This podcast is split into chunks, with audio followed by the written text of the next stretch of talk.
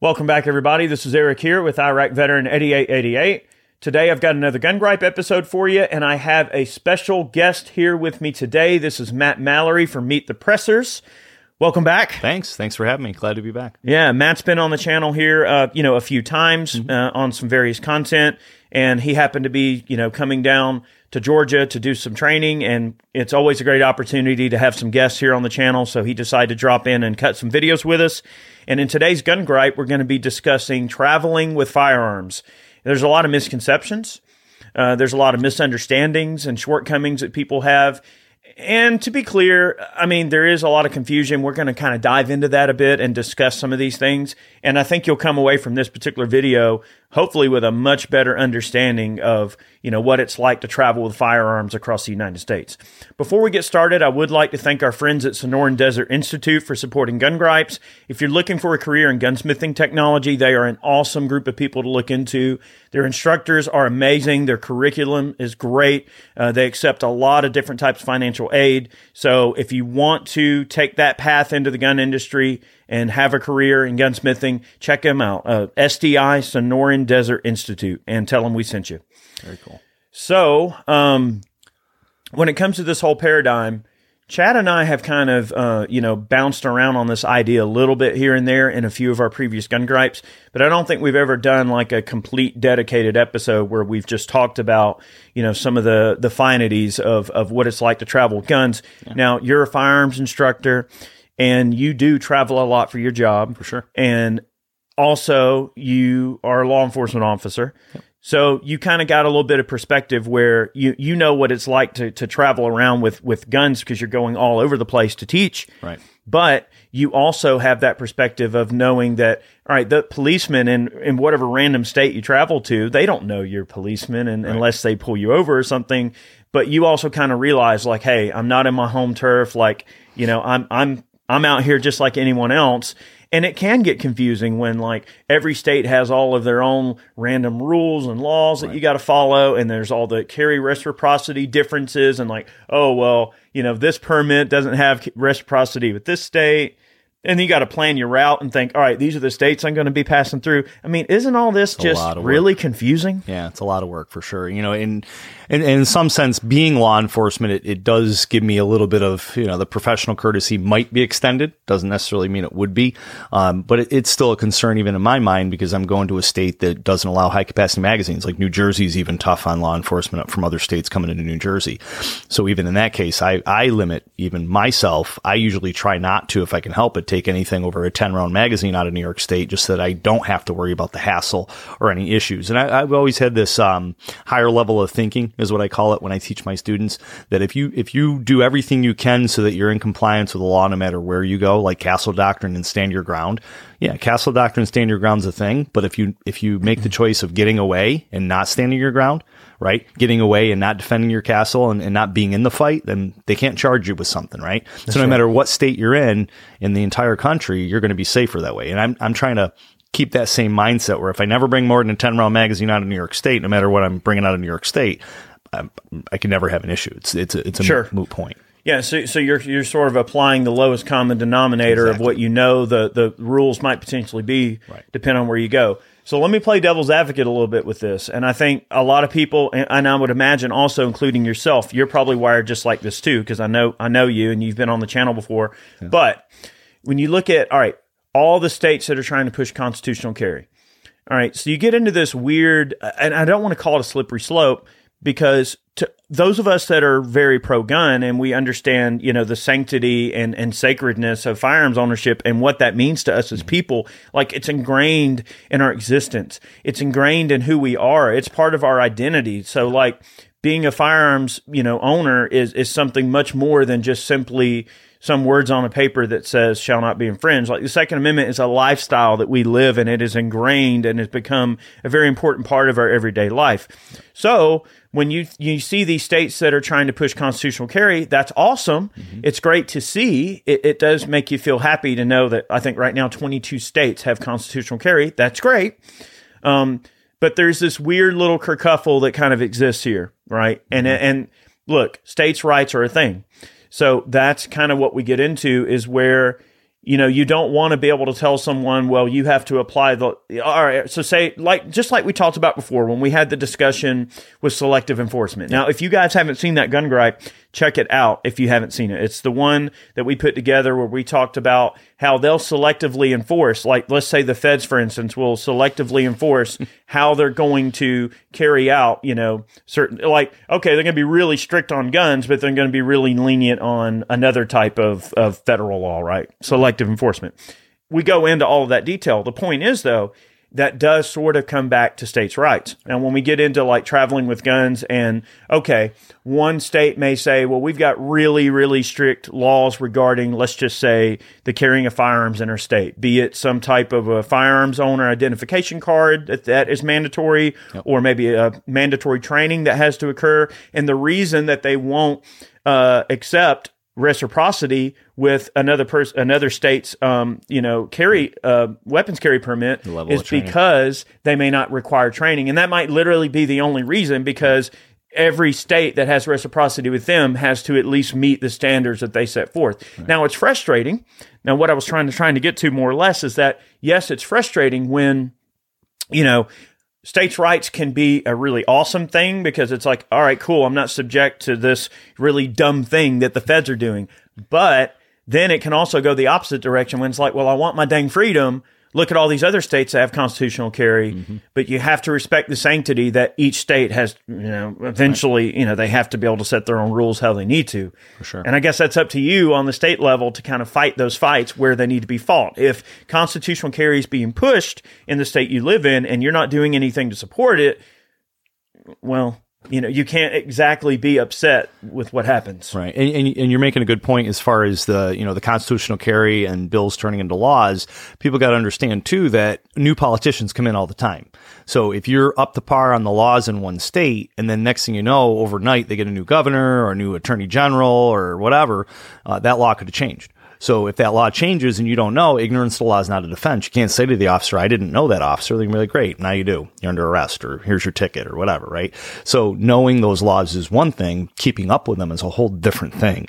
And then the intricacies between the states and how, you know, the, you know, how that changes. Like you can't carry, even I can't carry into a, a, federal or a state park in a state unless I have, even under LEOSA, being, you know, having Law Enforcement Officer Safety Act, I can't carry in a state park or into a federal park in a state unless I have a license or reciprocity in that that state, right? Now, professional courtesy is typically going to cover me there, but that doesn't mean that it will everywhere. So on the higher level, I, I think to myself, okay, if I'm going to go camping or hiking in a state park or a federal park in a specific state, I might it might behoove me to probably get that extra license in that state. Just because I have a badge, I still have I have a Utah license, I have a Florida license, I have a PA license, I have licenses in other states. I have a New York pistol license. I don't have my guns on my badge, and that's something that I preach to law enforcement all the time. I mean, we see it in the news. Your job's gone like that, or you're on administrative leave with no weapons. They take your badge, you take your gun, and say go home. It's with pay, without pay. What does it matter if it's something that's gun related and you're sitting home with no gun to defend yourself, and the jury of public opinions out there saying that you're a dirtbag and we're going to come and kill you because you shot this young kid or whatever, and you have nothing to defend yourself because it, your guns are on your badge, you're going to be rethinking that. So get a pistol license. Yeah. If your state requires it, like New York does. Um, and then that way you, you have your own guns that are separate from your job in law enforcement. That's another bit of advice to give law enforcement in New York. I think that it's certainly a two way street in terms of how those, those types of situations can be approached. I mean, on one end, okay, say you show up on federal land to, I don't know, whether it's, it could be as something as innocent as I'm going camping and I want to have a sidearm. I'm yeah. like, okay, there's bears. I mean, bears, stuff happens, moose, right? Like yeah. you, for whatever reason you want to carry on federal land is, is kind of irrelevant, really. Like yeah, your reasons are your reasons mm-hmm. and it doesn't have to, you don't have to have a reason, but be that as it may, okay. So you show up to the gate and they see you, you that you have your, you know, your badge or whatever, and that you've identified yourself as law enforcement that can go two ways. Like on one end, they may go, well, you should know better. And sometimes they may say that, or it may say, or they may say, well, you know, yeah, you're supposed to have this next time. You need to understand you need to have this, but yeah, just, just go about your business. Right. But the average person doesn't have that professional no, courtesy, no, right? The, not usually. The, the, average person will have the book thrown at them in every single way possible. So that's why it's important to understand that not only do you need to know the destination state you're going to and what their laws are, you need to know what, what states you're passing through. Exactly. So that that can be really confusing, and especially like right now, over these last couple of years, we've had so many new gun owners. Hmm. It's crazy, Right. Right, and you look at and I'm not trying to paint this with a weird brush or anything like that, but you look at like the varying amount of demographics of people that have become gun owners as well, right? I mean, you've got more ladies than ever that have decided to protect themselves. Lots of women are buying guns, and that's awesome, right? There's a huge diversity in the amount of people in the type of people that are buying firearms. But that also presents unique challenges in making sure that you know not only are law enforcement not going to have to be put in some weird situation but but you right? Like at the end of the day being pulled over for some type of an issue is an is an inconvenience of course that maybe can be avoided if people just you know take a little bit of time. Now my the way i look at it that two-way street is that I would just love to see, you know, nationwide constitutional carry. And then see, that makes life easier on everybody because then the police don't have to worry so much about, you know, oh, well, there's this stupid little like specific ordinance that we have to enforce here in this area, or here's a state law that, you know, really only applies here and maybe a few other places.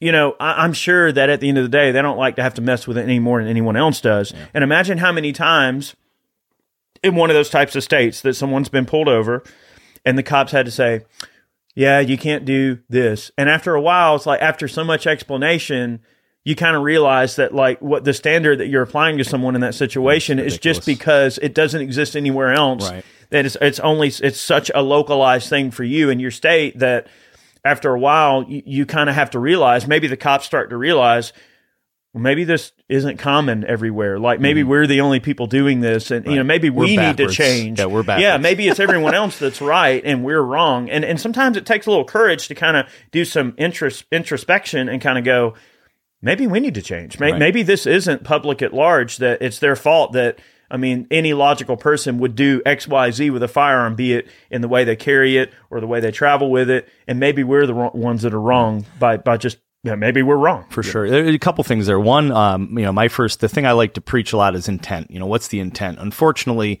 you know, there is written in laws, most laws, country, uh, federal laws, et cetera, in different states. Intent is a big par- portion of that. But I think as a society and politicians and law enforcement have gone that down that realm, like, well, the the professional courtesy or the, you know, the discretion is thrown out the window and they don't look at intent as, mu- as much anymore. They, they just say, well, you, you know, you're in breach of the law. Who cares? Well, what was the intent? Did the person intend to do something wrong? Because that's what the laws are made for, is to catch people that were intending to do stuff bad, bad stuff. So if somebody innocently is doing something wrong and they just need to be educated on it, I get it. Ignorance to the law is not a defense. But in some sense, you know, as a peacekeeper in law enforcement, eh, you know, enforcing the law is one thing, but also educating people on the law is, is another aspect. But the law also can't be one that's drawn out of ignorance in the first place.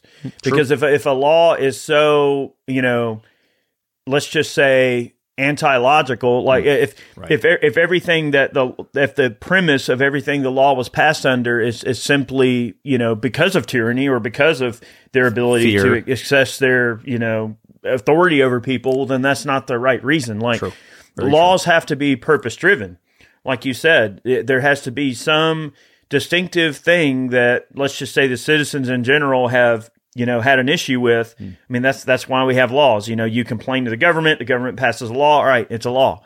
Right, but you, you it's kind of weird how it doesn't ever go the opposite direction. Like a law gets passed, and like for instance, here in Georgia, I hope I'm right on this. I'll have to I'll have to go through and uh and and and check this again. But for a long time, there was this this old anti poaching law on the books in Georgia from like the early 1970s, uh, and it had to do with like where you can't carry a loaded long gun in your vehicle. Yeah. and somehow that got like sort of mashed together to where now the police just say, well, you can't have a loaded long gun in your car when the original intent of the law was Poaching. for hunting, for poaching. They they were worried back then, I New guess. New York's the same way. People would ride around with a long gun in their car and then pull off on the side of the road and shoot a deer, which Right. is considered poaching. You're not supposed to shoot from a roadway. You're not supposed to shoot from a vehicle. And somehow they took that basic idea that, oh, you can't have a loaded long gun when you're out hunting in your mm-hmm. vehicle or something. It's something along those lines. And I don't even know, it may not even be that the law anymore. But here's the thing about it too, is that regardless of what the law is, sometimes there is the law and then there's the perception of what the law is. So if the law enforcement officers in the state have been like, well, you can't carry a loaded long gun in your vehicle, and they and they've been told that for years and years and years and years, and they've been enforcing it like that, yeah. for years and years and years. It doesn't really matter what the law actually is or what right. the original intent of the law is. All it matters is the way that it's applied in terms of how it's enforced. Yeah, it's the same way with uh, um, gravity knives in New York State. That was a it was originally something uh, with the old paratrooper knives where you turn it upside down, the knife would come out and lock into place. Well, now uh, New York City was arresting people for just having a regular thumb assisted knife, where if you could use gravity to open it and lock it in place, then they would apply that law to that knife, which is you know, it's ridiculous. That's not the initial intent. So recently they actually had a lawsuit, uh, and that was removed from the penal code, I think 2019, if I'm not mistaken. I want to go back to constitutional carry because you had mentioned that. And there's something sure. that, uh, you know, I was breaking it down and thinking about if federally they make constitutional carry a thing, I honestly believe New York will just ignore it. I honestly think New York will say, well, because if you think about it, we've got harboring fugitives. We've already got sanctuary states, sanctuary cities in New York. And then on top of that, you've got marijuana is legal, like legal medicinally, legal recreationally. So do you really think that New York State's going to abide by a federal law that says anybody can carry a gun in New York State? I don't think so. I think New York's going to have state rights and they're just going to be like, what are you going to do, federal government? And the federal government hasn't done anything to enforce those first two things I just mentioned. So are they really going to do anything if they don't enforce the gun. Yeah, and how do you know that that it's not just um, really controlled opposition in the first place? You know, how do you know that the feds aren't in bed with with New York in terms of the way that they're applying this stuff? Yeah. If, if how do you know the feds didn't say, "Well, we'll tell you what. Okay, you're you're going to legalize uh, marijuana. You go right ahead. We're just we'll, we'll stay out of here and leave you alone." Yeah. Could be like, there could be some underhanded gentleman's agreement. There ain't yeah. no telling, right? True. So you're right. Politics. You know, just because it is politics, and just because federally, let's say we ever get constitutional carry, it doesn't mean that there's still not going to be law enforcement officers out there that want to frisk you over some stupid crap or give you a hard time. Yeah. Now, okay, well, you'd be right in, let's just say, in, in every legal sense, if there was a federally uh, passed constitutional carry law, yeah. But does that also mean that they wouldn't try to give you a hard time? I mean, yeah, there's there's probably going to be places where old habits die hard, and even if we did get nationwide constitutional carry, that's not to say there's not going to be any group of people out there who are. I mean, look, the way I kind of look at it is like this: is when someone has, let's just say, position of office, whether it's it's something as simple as, hey, I'm a police officer, or I'm uh, a clerk at the DMV or I run the DOT traffic cameras and I, I'm responsible for sending out tickets to people for running red lights. It could be anything. All right. I've worked for the road crew and I, whatever any amount of power that someone is given, even if it's just a, a, type of power that maybe they just perceive it as power and it's not really power, right? Like your duties are pretty defined, right? Okay, if you work at the DMV, like your job is to do something very specific and that that's your job. But there's always going to be that sort of um, liquidity there of, well, I have access to this computer database and I can, you know, search for something for somebody or look something up that mm-hmm. I'm not mm-hmm. supposed to look up. Even though or, it's, uh, it's, breaking the law doing it. Yeah, even though it's break, even though it's breaking the law doing it. Or say, for instance, in the argument of the situation we're posing here would be that, okay, say we have nationwide constitutional carry, mm-hmm. but yet there's still going to be police that will use their authority to go, well, I know what the law is, but I don't care because I hate guns. And look, I mean, part of it, it's normal, right? Like, the, people will use any type of power they're given to exert the will and, and oftentimes their political will right. on other people. So yeah, if there's someone who gets into law enforcement and they went into law enforcement being anti-gun and let's just say the anti-gun stance got worse and worse and hmm. worse mm. as they continue to be a police officer, well then of course they're going to, you know, they're going to do what's anti-gun in their mind anyway regardless of what the laws are. So I think that's just important to kind of remember for sure. Two, two, things come to mind when you say that. One is uh, the the news agencies. How back in the day, and I'm sure you remember too, they'd have to have three sources. They have to vet their their story with three sources. Nowadays, they're just doing it and putting it out there, and then maybe retracting it, maybe not. They get sued, they get sued. They'll they'll deal with it then because they're in a rush to get stuff out before Facebook does before some right. before the average person does. But that also goes with the law where we've got politicians putting laws forward, bills forward, I should say, to be turned into law and they're like, "Okay, well if it's if it's if it doesn't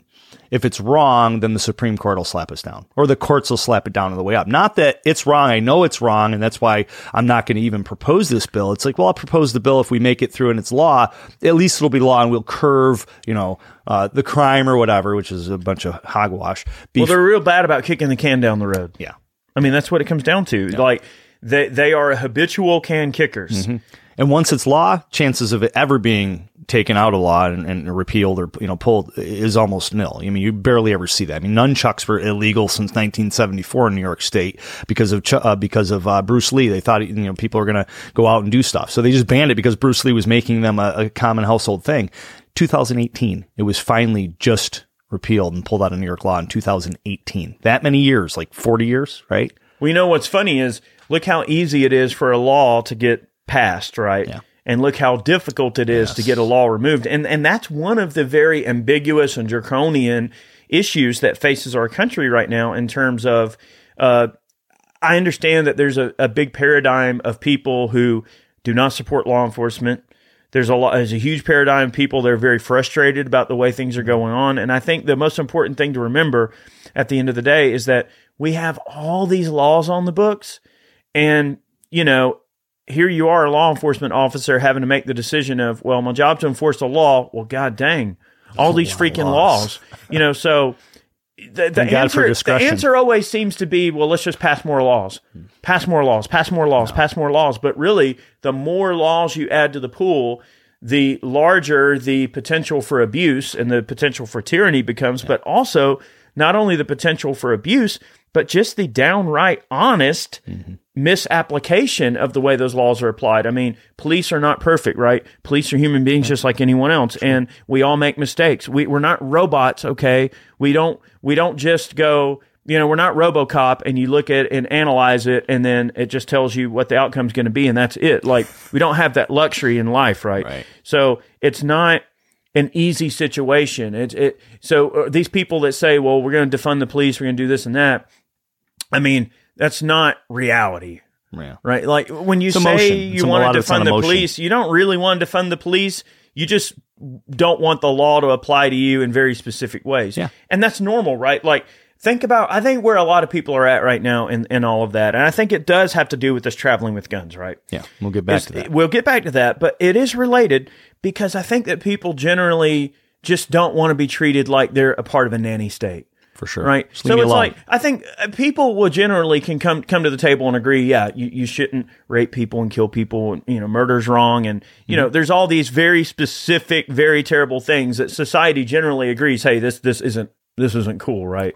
But it gets to a point where it's like, okay, you have to kind of get the idea that if there's 50 states and all of them have all of these very different rules in terms of how they handle guns, you almost get the vibe, okay, or the feeling as a person who is just trying to go about in their freedom and, and liberty and be happy that the system is sort of set up to purposely entrap you.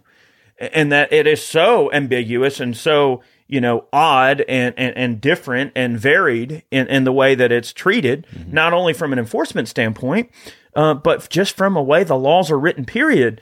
One can almost kind of think well you know this is confusing for me as a citizen who has to travel through all these places imagine how confusing it is to law enforcement Yes. oh you're from what state uh crap let me look this and like you know you gotta it, when it's it's so bad that you gotta have a hand manual to kind of keep Right. track of it all it's like come and on And then updates every year. Yeah, and law updates. I mean- so that, that's actually a good segue into something that I tell my students, and I'll tell my students to make a copy of 926A of the federal law, interstate transportation. Have that with you. If you travel outside of your state, have that pa- piece of paper, that section of the law on you, so that way, if you approach law enforcement or law enforcement approaches you and and they start questioning why you're in my state with a gun, um, at least you have the law to back it up. And I'm not saying, hey, what are you too stupid? You don't know what you're talking about. You just got out of the academy. You're too green.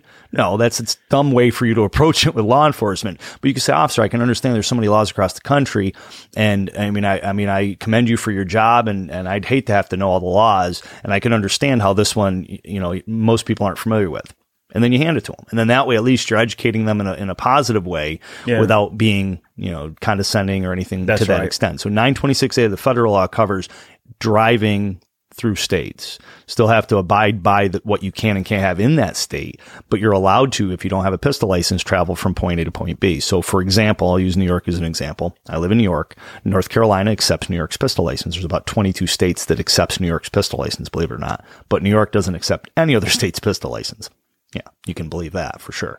Um, so driving from New York to North Carolina, uh, fully legal as long as during that interstate transportation over state borders, uh, you don't, because the law doesn't say, 926A, the federal law doesn't say anything about stopping for gas, stopping to go to the bathroom, stopping to eat, right? Stopping to spend the night. Doesn't say anything about that. So if you do stop and do one of those things that would be common sense for the reasonable person to do and something happens, your gun gets stolen, you get in some kind of altercation and, and you use that gun in self defense in that state, you're not even supposed to have the gun in for defense use, only for transportation use, well, then you could have some problems. So that's why I tell people if you're going through a state that you cannot have that gun legally in it for self defense for anything other than transporting it through the state, then you need to make sure you follow 926A, which says unloaded for this part back from the driver, ammunition has to be separate, those things, which is listed in that law. I think that a lot of people tend to, you know, undervalue and, and everything. Like we talked earlier about verbal judo and I, I, I believe very strongly in verbal judo, and I think that that can come in a lot of different forms. Right? You can now. I don't want to get into like the whole discussion about you know, hey, maybe being able to use your verbal judo to get out of a potentially bad situation. Like let's just say with an adversary, we're not going to go there. But verbal judo is also a thing when you're dealing with law enforcement. So it's like if you're on the side of the road, that's not the time to play lawyer, right? The best way to treat a situation is to is to say, hey, here, here's some humans here. Like I'm a person, they're a person. They they they go about their day just uh, you know in the way that they're going to go about it, however they need to go about it. And it's just important to remember. Like I think, I mean, it's not exactly you know a mystery that I, I I'm not always 100 percent 110% like pro police in every every single way. But it doesn't mean I don't have to be pro police to not be a dirtbag of a person. So like right. if I'm on the side of the road and and I'm being asked a question or if, if, if I need clarification, it could be a two way street. Like maybe it's something I don't know and I want to know, or they need information and I, and they're relying on me for that information. It could be a, a simple exchange, just as easy as, all right, I got pulled over for speeding and it's just a simple exchange. It doesn't require a whole bunch of bullcrap. It's just, it's an exchange. But I think that people tend to forget that you can actually, you can, you can do a lot better by just, by just not being a dirtbag person to begin with. Like, like you know what I mean? Like, it's how you handle a situation, sure. not necessarily whether whether or not you're right or wrong may actually be somewhat irrelevant depending on how you handle the situation. Right. So, yeah, you might have got pulled over for speeding, or you might have got pulled over for your tail light being out, or some type of random moving violation that was some reason for them to pull you over. And let's say the conversation came up, oh, well, are you traveling with guns? the way you answer that and the way you handle that could could could very well determine which direction yeah. that conversation goes. And look, if the initial conversation was about a headlight being out or a or a speeding ticket and, and that was handled cool and then the, the situation just happened to segue into a discussion about guns, they're going to be a lot more willing to work with you and, and, and do the right thing if the previous little issue was handled in a very professional and straightforward way. Right. Well, yeah, that's a good point. You said headlight out because when I got here last night, I had a headlight out. Didn't even know it. 15 and a half hour drive. Didn't even know my headlight was out. So easily get pulled over for something like that or a tail light, like you alluded to. And a lot of people, I mean, there's situations where somebody gets pulled over and they automatically assume they're being, you know, profiled or they're, they're being harassed or something. And I, and I caution people to, to think to the sense that that officer typically is not going to be doing that. The major majority of the time, their goal is to catch bad guys. Um, and if they're pulling you over, they might be pulling you over because it's a safety thing. You got a headlight out. So it could be something as minimal as that. And usually it's a fix it ticket. Get it fixed within 24 hours and the ticket goes away. It's not even anything that they're going to, you're going to be charged with or have to do other than obviously get the headlight fixed. Yeah very rarely have I ever had a policeman write me some type of a ticket over something like a headlight or something like that, or, t- or blinker or whatever. They just say, "Hey, fix it." Like right. just just want to let you know, and that makes sense, right? It's safety, right? You you don't want to be driving home and and you know someone didn't see your turn signal or see your brake light, and then you get into a collision. So yeah, I mean that's a reasonable. Right reasonable uh, request, right? So, so then you, you you have that headlight out. Let's say it's a bad guy, somebody who just robbed a bank, or somebody who has done something bad. They got a warrant for the rest for fel- something felonious, right? Some felony, and then they pull them over for that, or they pull up and then they they see that they've got somebody somebody's in the trunk, and you hear pounding in the trunk. Let me out! Let me out! Wouldn't you want that officer pulling that person over with a headlight?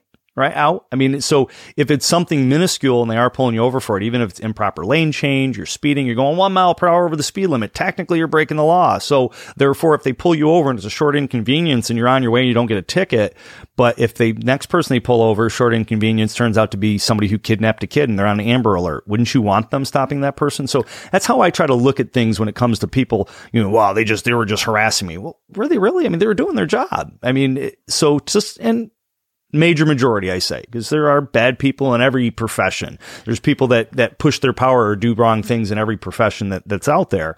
Um, but I like to try to think the better for everybody. So don't come off with a bad attitude like, oh, they're just harass.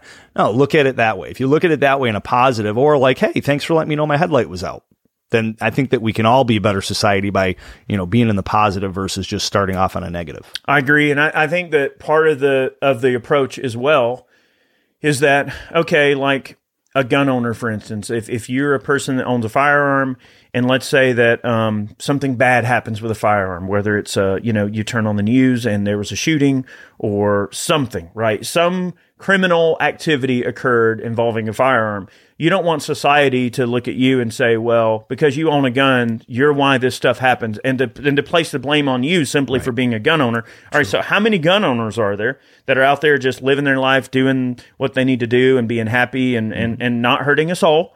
Versus the ones that actually do commit crimes with yeah. guns. Mm-hmm. So the same can be said that police are a microcosm of society, just like anyone else would. So it's not fair to judge gun owners for what one gun owner does, just like it's not completely 100% fair to say, oh, well, because one cop had a bad shoot or did something wrong, they're all all of a sudden bad. True. I think that the way a lot of people tend to approach it, I mean, I, I think I'm kind of in this ballpark, is like, yeah, you know, yeah, I'm not going to give someone necessarily benefit of the doubt and assume that that a position of what they're trying to accomplish comes precisely from a good place all the time because it, it's it's quite well known that just like if police are in general a microcosm of society, uh, then we know that there are also people in our society that hate guns, that love guns, that mm-hmm. are you know pro law enforcement, anti law enforcement, pro uh, you know, military, anti-military, and anything in between. Or you might have a police officer because police are a microcosm of society, and and all people from all walks of life mm-hmm. become police officers. So just like I wouldn't go out into society at large and say, well, because this person looks like me, or because this person looks to me like maybe they could be the same kind of guy I am, and like maybe we could get along. I'm not going to just roll out the red carpet to that person and assume that just because they meet some very petty and indistinctive set of circumstances that they're my friend. Yeah. And and I think that that's the way you kind of have to look at it because it's a microcosm of society and laws are the same ways. Like think about a state New York is probably a good example. Mm-hmm. I mean, for you especially, you yeah, live in New York, for sure. But think about a state that has very anti-gun laws, and you think, man, like, why don't the people that live there, you know, like complain about it? And, and, and try to get the, the, the laws changed. So one has to assume that like, well, if the laws are the way they are in this particular area, then that, that is a representation of what the people want in that area.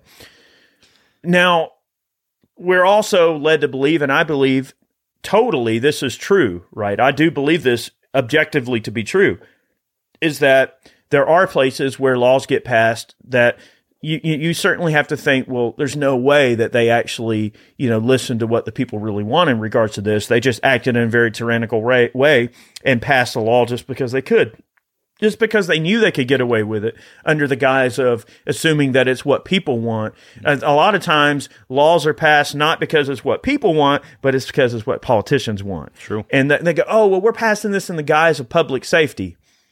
Yeah, your safety.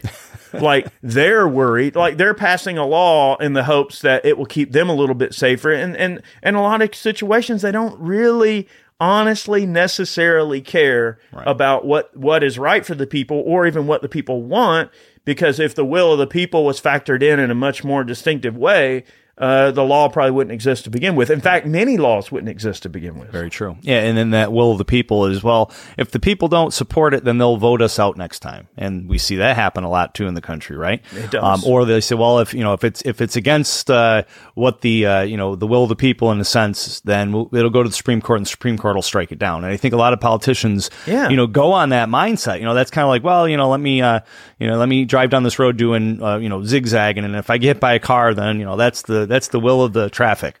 it's just like random. Like yeah, it's crazy. It's Russian roulette. Uh, let's circle. Let's circle back around to the other aspect if people are going to travel with a firearm, um, and that would be flying. So uh, the 926A, of the federal law covers you if you're if interstate transporting in a vehicle. Uh, if you were going to fly, some people I've heard people say, "Well, you can't fly with a handgun." Well, no, you can fly with a handgun. You can fly with a shotgun, rifle, right? Long guns. Um, there's been machine times, guns, yeah, suppressors, right? yeah, right.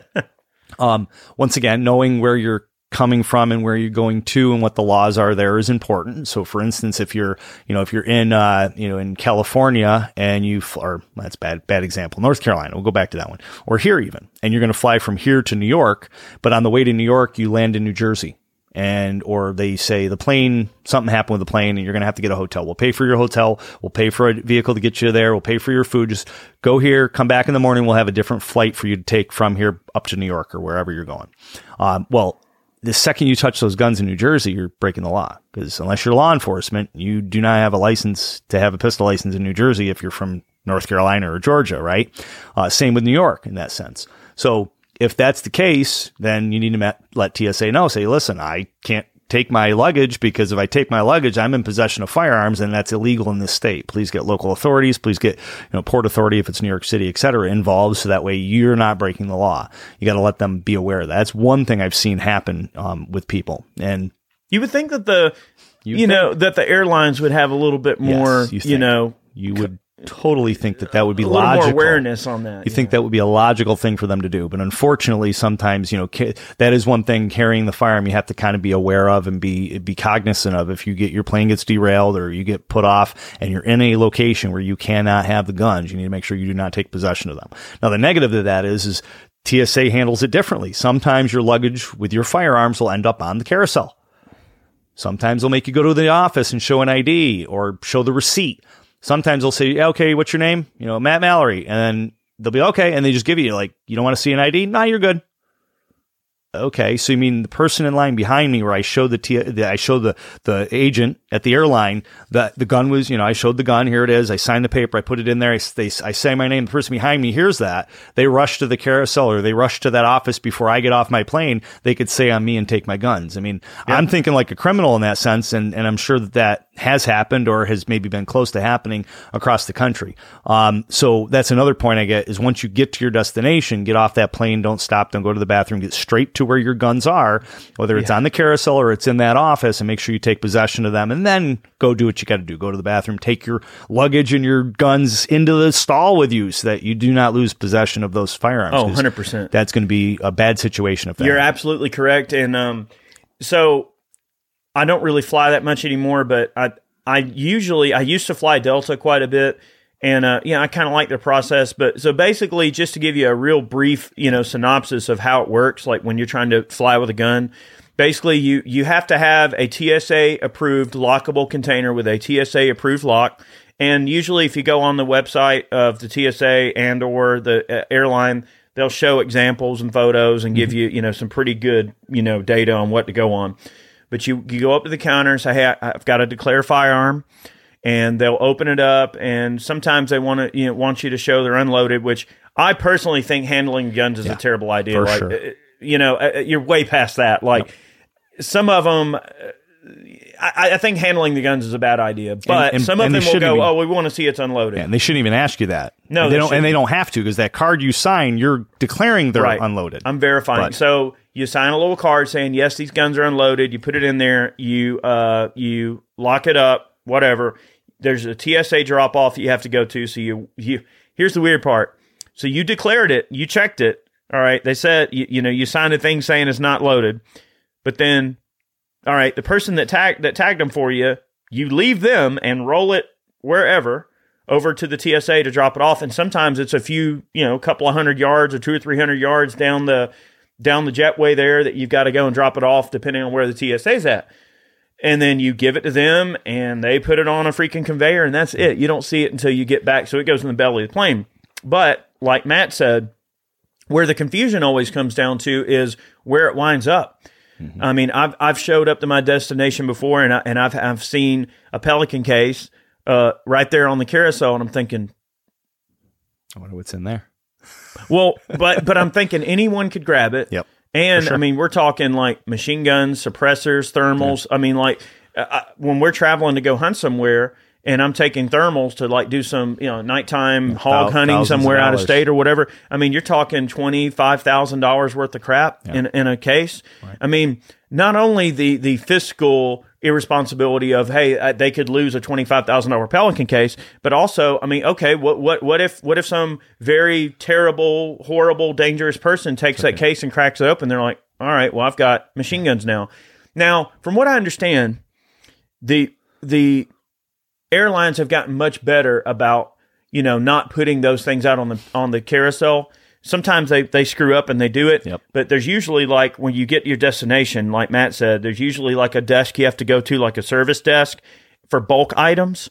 And you go, hey, I'm here to I'm here to get my bulk items, and then they'll, you know, of course right. they'll ask for the ticket or your name or whatever at that point. I've even but, they, but don't always assume that they're gonna that it's gonna not go on the carousel. Right. Be prepared for book anything. it. Yeah, get off your plane and book it to the carousel and make sure you get there before the stuff starts coming out. Do not play around because right. if your guns wind up on the carousel. They're free game. Anyone could grab it. It's not like anybody's going to check, and that's scary. Yeah, it is. And, and I've actually had it where uh, back in the day they used to put a red tag in there that would say firearms.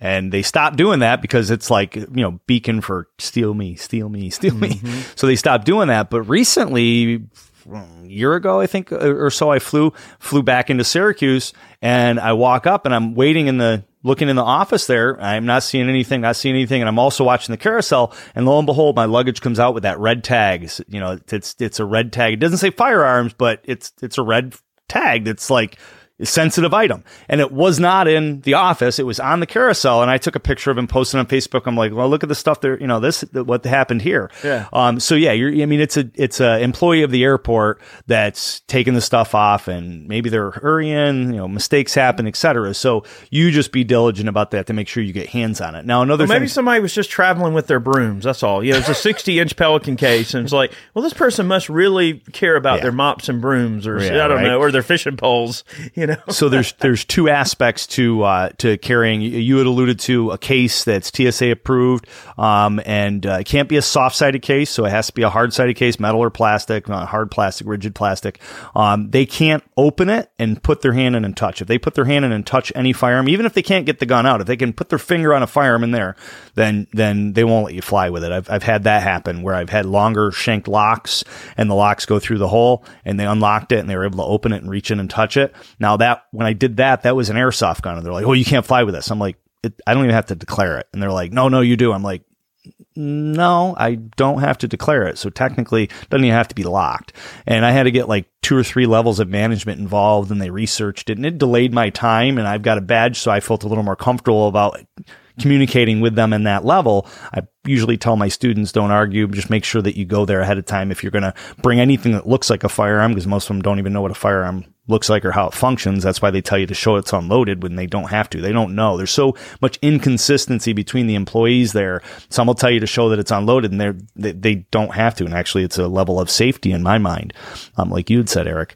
Um, so usually I say do as long as it's to some level of okay, I'm just going to do what they say so that I don't have to mess with the hassle. Like if they ask me to show it's unloaded, I'll show them it's unloaded. Um, now if I got 15 guns and I'm in a hurry and I want to press it. I'm like, okay, is it going to be faster for me to show them it's unloaded or is it going to be faster for me to get a manager involved for them to override this person in front That's of me? right. So I got to kind of weigh it based on how my schedule is going that day.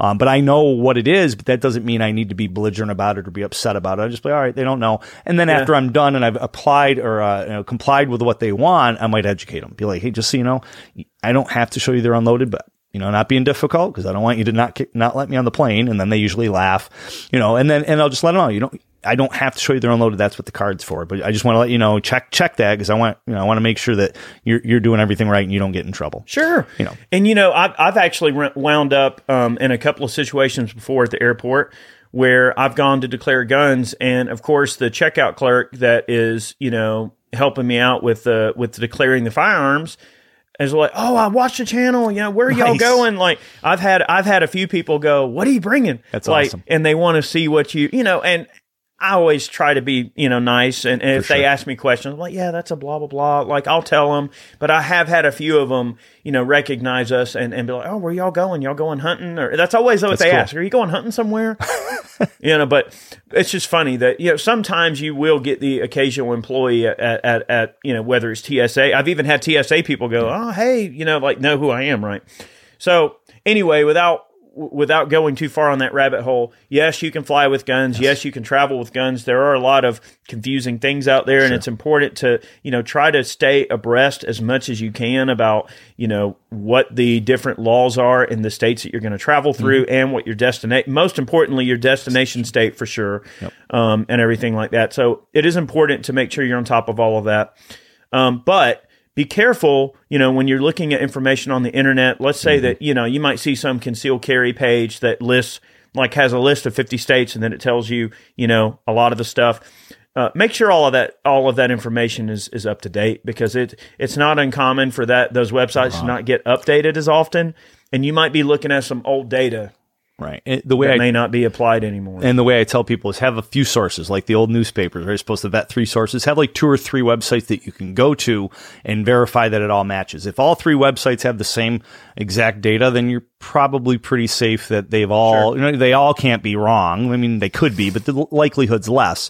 Um, but if you find inconsistency, let's say two of them say that you can bring the gun from this state, that they recognize the pistol license, but this third website says that it doesn't. Well, where they get that data from is from the state. Like Florida, it's from the ag, ag, right? Agricultural. Uh, other states, most states, it's the attorney general. So Yeah. go to the state's website, go right to the horse's mouth, the one that's the chief law enforcement officer for that state, which is usually the AG, and then look at the AG's website and see what they say. And, and that's where you're, that's where they're getting the data from is from that, that, that agency at the state level that dictates what, you know, what's been written into law. So Sure. vet it there. You know, you could also, if you really wanted to, let's say that, I don't know, there's some popular carry website that lists the laws or something like that. And let's say you've, you've done your due diligence and you've looked up as much information as you can and you come to the conclusion, well, all right, this is what I'm going to use as my information to, to, you know, decide how I'm going to travel.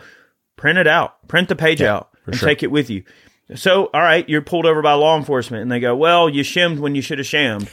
But at least you can say, well, look, I mean, I tried to do the best of my ability to do my due diligence, and mm-hmm. here, this is what this is what I saw. Okay, and if it's wrong, at least they can say, okay, well, this is what the law is. This is you know, educate you on on what what this is.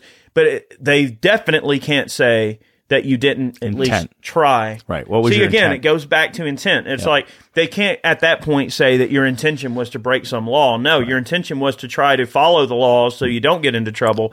So sometimes having some supporting documents, whether you printed it off on the AG's website Hmm. or on the state website, whatever it took. I mean, I'll be honest, the way I kind of treat all of this when I'm traveling, I just I just go where I need to go. I mean, I, I generally don't make a big deal about it. I kind of always go, well, I mean, I'm going to obviously look at, at, at what those states' laws are. If there's something really, re- especially with carrying a gun, Yeah. traveling with a gun, I, I tend to not really worry about it that much. I just put whatever I'm taking in the case and I put locks on it or whatever, and it's there. And then I usually have my travel guns that stay out of the case. But it just depends on where I'm going. I mean, I did end up getting one of those Virginia permits, mm-hmm. and it before they changed the they changed the rules and they made it to where out of state people couldn't get the Virginia permit quite as well. In Virginia, their permit is good in A lot of states. like 39 states. So that's one way you can kind of get around it is to have whatever permit is in your home state. And then if you can get a Virginia permit, it's like, yeah, the, dude, it, it really, it gives you a lot of for sure. flexibility. Yeah, the Utah and Florida are the two that I uh, I do in my I teach in my multi-state class, uh, and usually for New York at least, and every state's a little different as far as where their license is accepted in other states. Texas is a good one, Pennsylvania is a good one. So pe- residents of Texas, Pennsylvania, Georgia, Virginia, they have a, a lot because they're very pro gun states. Uh, when you're in New York, there's like, like I said, like 22 other states that accept New York's. And then if you add Utah and Florida, you're at like 37 total. So, Sure. you know, but, um, you mentioned something earlier as far as the, uh, TSA looking at it. One other thing that I, advice I give people is once you, once that firearm, whether it's a small case, like one gun in your luggage, um, is locked up in your luggage, or you've got a, a, separate case with multiple guns, or even a separate box that's big enough to go on its own as a car- as a uh, check bag. Um, once it's turned over to TSA for them to X-ray it, because they'll X-ray it. Um, I usually wait like 10, 15 minutes, and I ask the agent there to verify and give me a thumbs up that everything's okay. And the reason I do that is because if they can't x-ray through that case to see what's in it, then they're going to want to come out to you and ask you to open it because by the law, it says you're the only one supposed to have the, the, the key to get into it. So if it's that's the case, it's not a TSA. If it's not a TSA approved lock and they can't open it with their handy dandy multifaceted skeleton key, then they're going to ask you for the lock or ask you to you know, give them the key to unlock it, um, which they shouldn't. They should bring the box to you or bring you to the box, but usually they don't. Um, and I've had that happen once in Syracuse where they couldn't X-ray because it was such a heavy, thick case box that the x-rays wouldn't see through it. So they came out, they're like, well, we need the key. I'm like, well, you can't have the key. It's, I'm the only one supposed to have the key. And they're like, yeah, but we need the key to get inside of it and make sure there's nothing bad in there. I'm like, okay, well, then bring the box to me. Well, we can't do that. I'm like, well, then bring me to the box. Well, like, we can't do that. It's a secure area. I was like, so we're in a conundrum here because you're telling me to break federal law and give you the key to my box when right? You can't x-ray through it. And he, and then he came out and said, well, you know, he got a manager, manager came out with some paperwork. Well, we've got a local, uh, order that says you can, you can give us the key. I'm like, that doesn't trump federal law. I'm like, so what do we do here? Well, it'll all be on camera. And I'm like, so what if I don't give you the key? Well, then we got to give you your luggage back so you can leave. So you can give me my luggage. Yeah. You know, I was like, so you just told me you couldn't bring it out for me to open it to show you what's in it, but yet you can give it to me to leave. Yeah. So I gave, him, I was like, fine. I gave him the key, you know, begrudgingly, but, um, so just be aware of stuff like that. Sometimes they're going to ask you to do things that don't make sense, that are not right.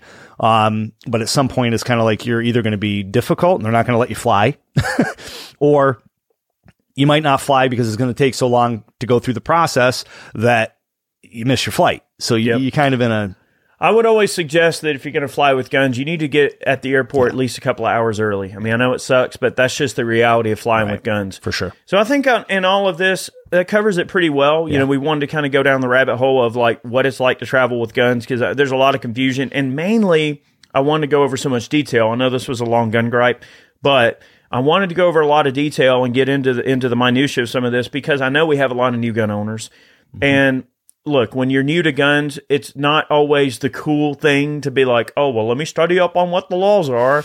You know, the the characteristic many of us have is, well, I'm a gun owner, you know, and they want to go out and, and train and and shoot. I mean, and obviously, heck yes, of course, being a gun owner, y- yeah, have fun with your gun and, and exercise your right.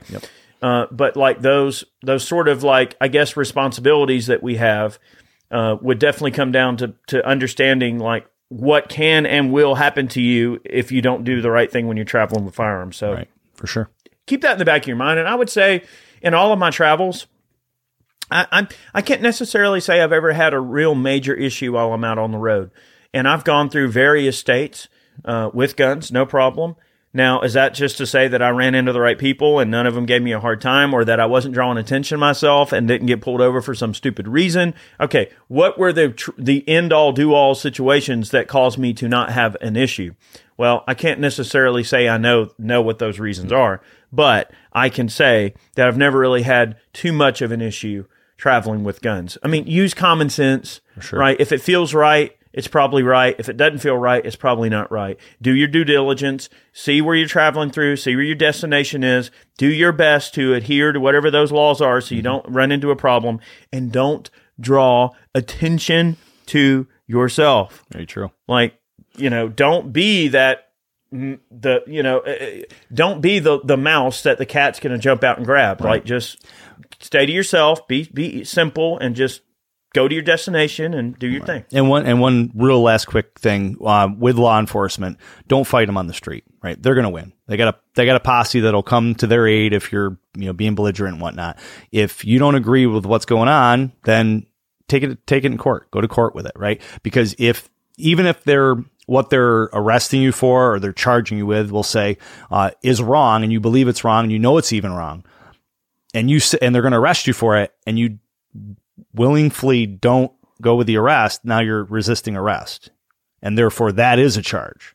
And that's where other things keep getting added on. So people, yeah. people don't get that. Like, well, they're wrong. They shouldn't be arresting me. Well, true, that might be, but because they are arresting you, that and you're resisting arrest, that is a charge that could stick. It might get thrown out, might not, but yeah. it's making it worse. Don't make it worse. Just okay, officer, whatever you say, you know, get make sure it's on camera, your camera, their camera, and then move forward from that and take it to court. And it's going to be better to handle it that way than to get into a you know let tempers rise. You know, verbal judo. Uh, uh, yeah. Go back to that mindset. I think verbal judo is a pretty important policy to have when it comes to this sort of stuff, and it it is a two way street. I mean, verbal judo comes in the form of the cops being cool and you being cool and you know, sure. there, there's a lot of conjecture and misunderstanding that a lot of people have, not only with law enforcement, but even even on that two way street of the way law enforcement engage with civilians. So, mm-hmm.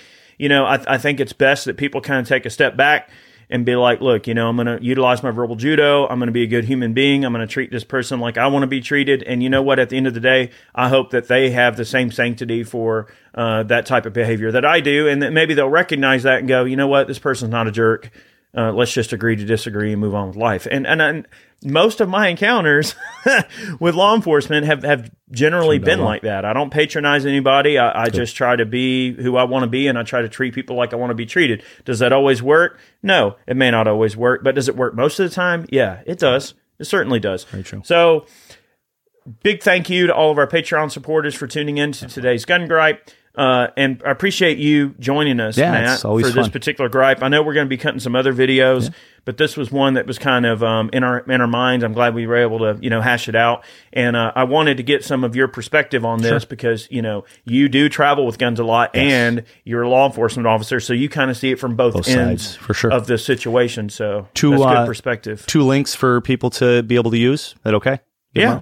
Uh, USCCA and concealedcarry.com, both of those uh, websites have the travel reciprocity map. So that, that can be useful for people to be able to research to know laws from state to state. But once again, vet them. If the, there's inconsistencies between the two at all, use the AG's office like we talked about earlier. Sure.